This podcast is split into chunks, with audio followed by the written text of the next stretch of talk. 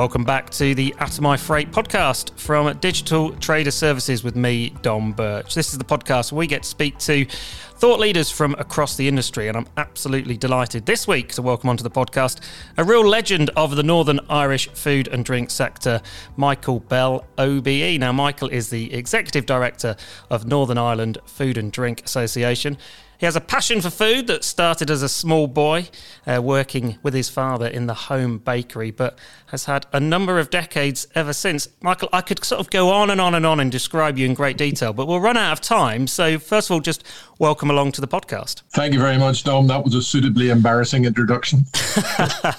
Give me a bit of your background to you, but also to just the sheer scale and sophistication of the Northern Irish food and drink sector, because there'll be many that don't know just how many people Northern Ireland feeds across not just the UK, but you know wider Europe. So this is a big subject, but to try and, and help people get a handle on it, I actually coined the phrase 10 million. Now that's an approximation based on the value, but it does, I think, accurately give people an idea of the scale.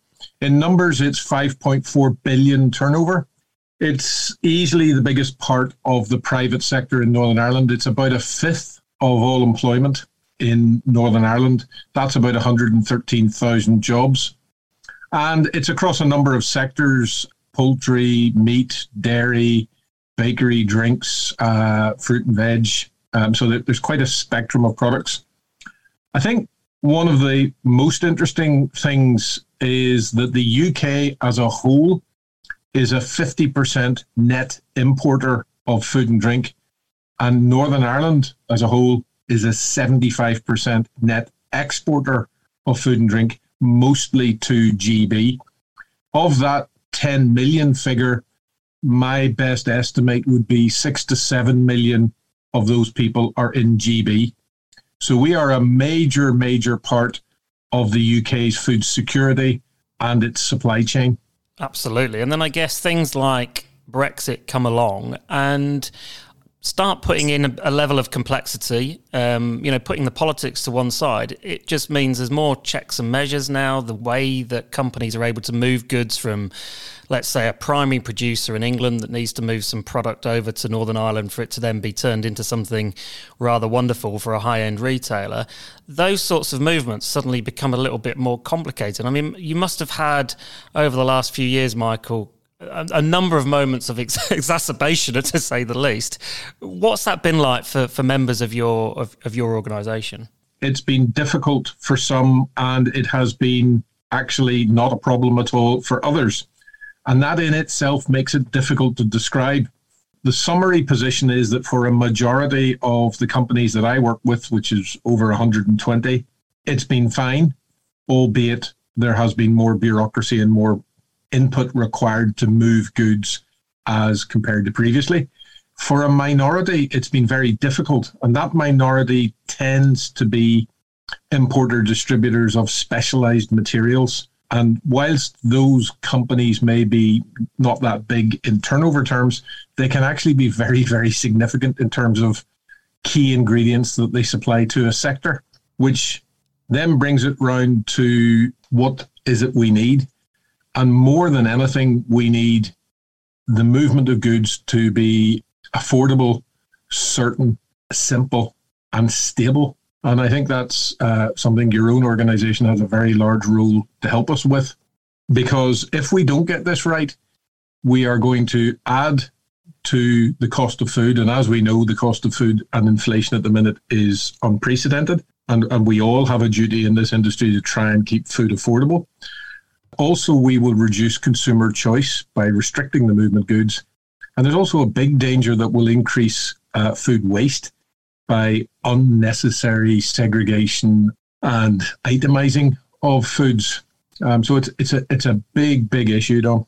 And, and you touched on a couple of those sort of big mega trends, which I, we'll, we, we can talk about in a bit more detail in a moment. But I'm interested in, in because you have this sort of unique perspective where you're right in the heart of a of an industry, and you're going to see different parts of that food supply chain sometimes working together, sometimes not quite working together effectively. Now, you call that the sort of e- eating ecosystem, don't you? Where the sectors yes. of all the little sort of related. When that comes together in a in a really effective way, what are those elements when you when you see it working efficiently and well? What is it that the participants are doing in order for that ecosystem to flourish? Supply chain implies a mental picture of one link hanging off another and being totally dependent on the link above it. That's not the reality of how food and drink works. It's actually a very complex set of interrelationships of various materials moving in various directions. And, and Northern Ireland is a very good example. Our GB colleagues manufacturing food in GB and shipping into Northern Ireland are part of the equilibrium that means that we have empty distribution lorries in Northern Ireland to distribute Northern Ireland produced food and drink back into GB. So that's just a little example of, of the ecosystem equilibrium.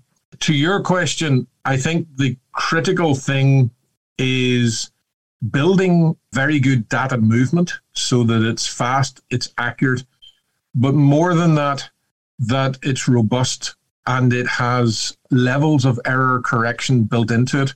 Sorting out problems at customs where a individual has something on a bit of paper that doesn't quite match a scenario which can happen very easily.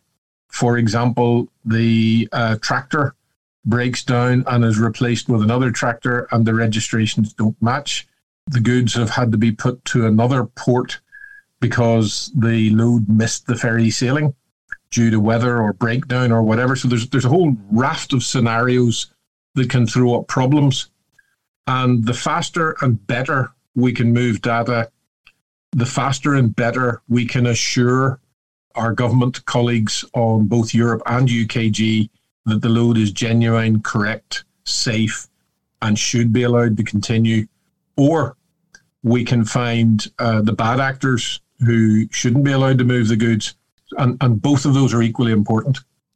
Absolutely, and I want to I want to go back to into some of those mega trends because you talked on, on on food wastage, and of course we're in the midst now of this, as you say, unprecedented uh, impact on cost of food and, and you know people putting stuff in their trolleys right now.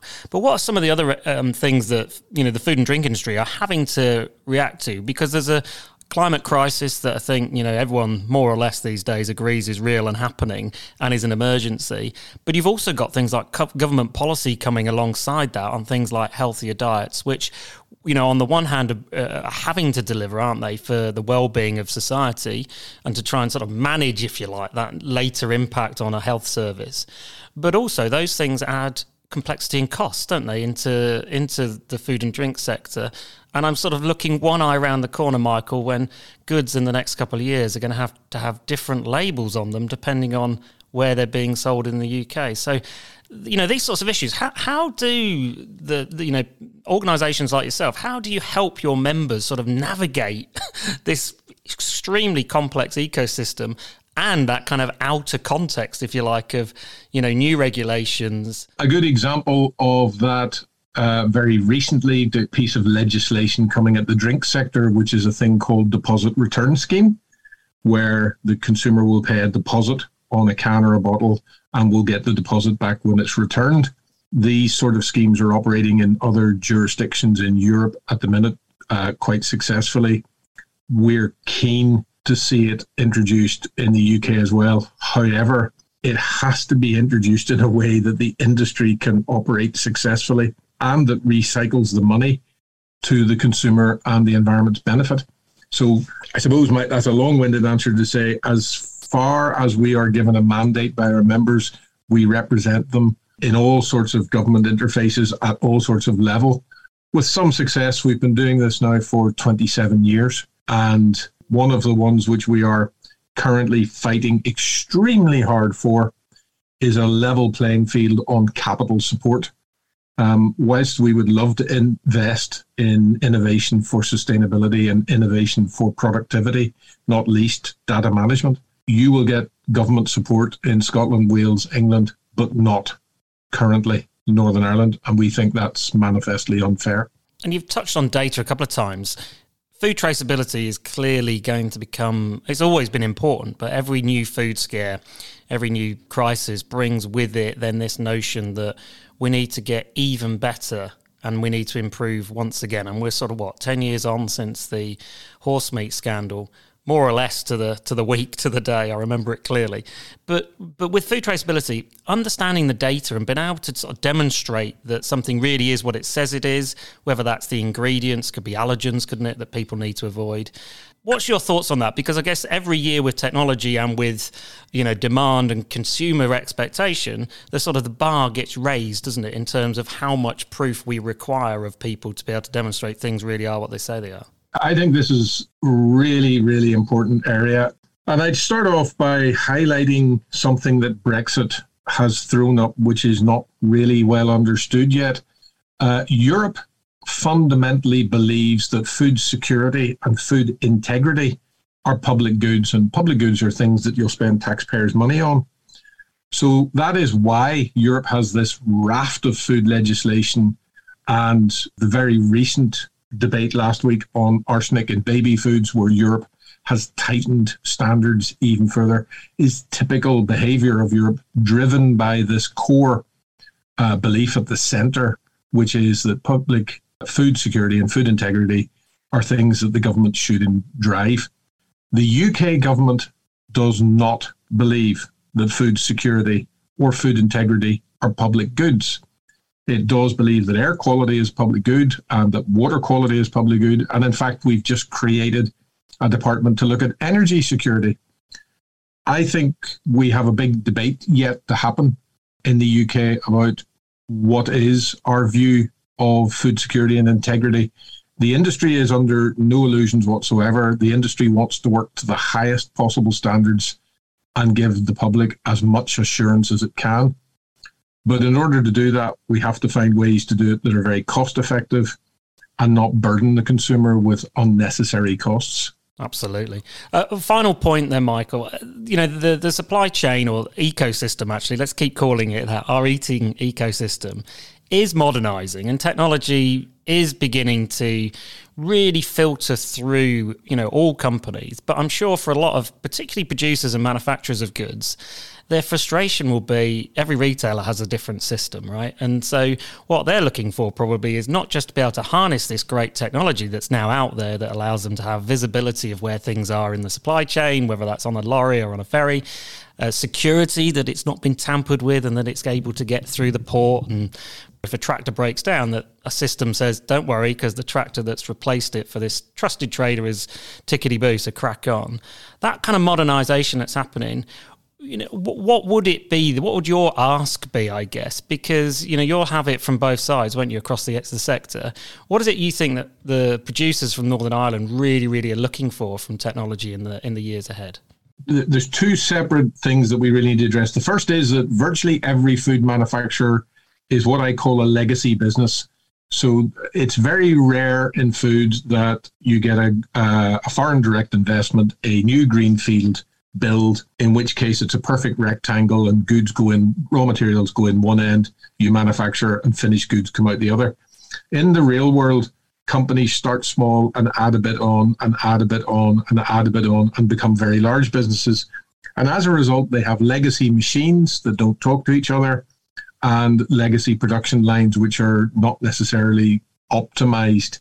There's a lot of legacy work to be done to improve efficiency, optimize communication between various bits of equipment to get the most efficient solution possible. And that, if you like, is the internal part of the industry.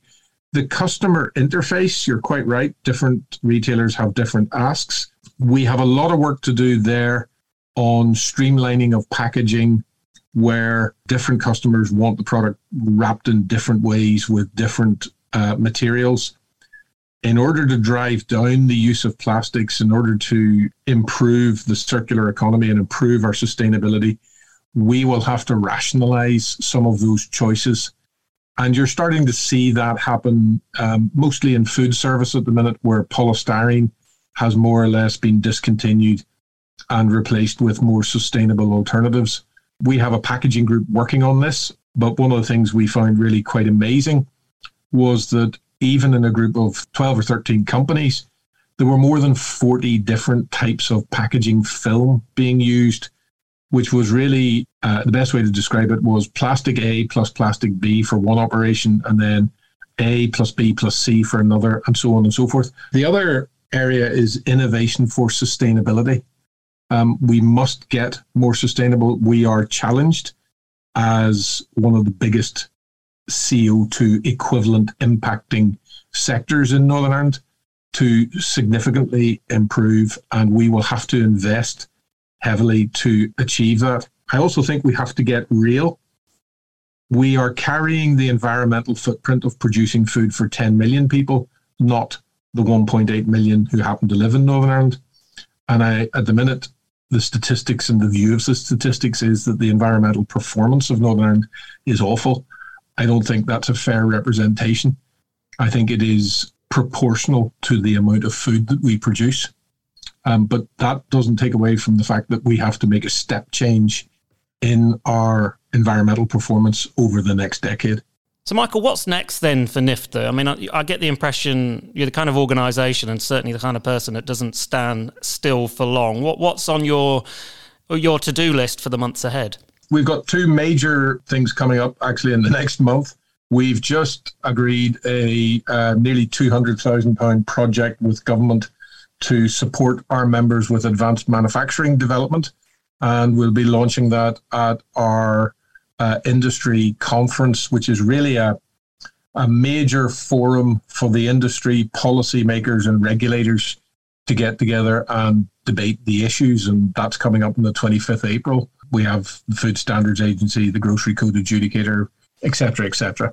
So those are significant, hopefully useful supports for our members to help them adapt and grow. Mike, we'll have to leave it there. We're out of time, but um, I could chat to you all day long, and I'm sure if you're up for it, I'm sure we'll invite you back on the podcast. But in the meantime, Michael Bell, OBE, thank you so much for coming on. If people want to find out more about the Northern Ireland Food and Drink Association, you can log on at nifda.co.uk or you can just type Michael Bell into the worldwide interweb and you will find him and all the things that they're up to. Michael, thank you so much for coming on. Thank you very much.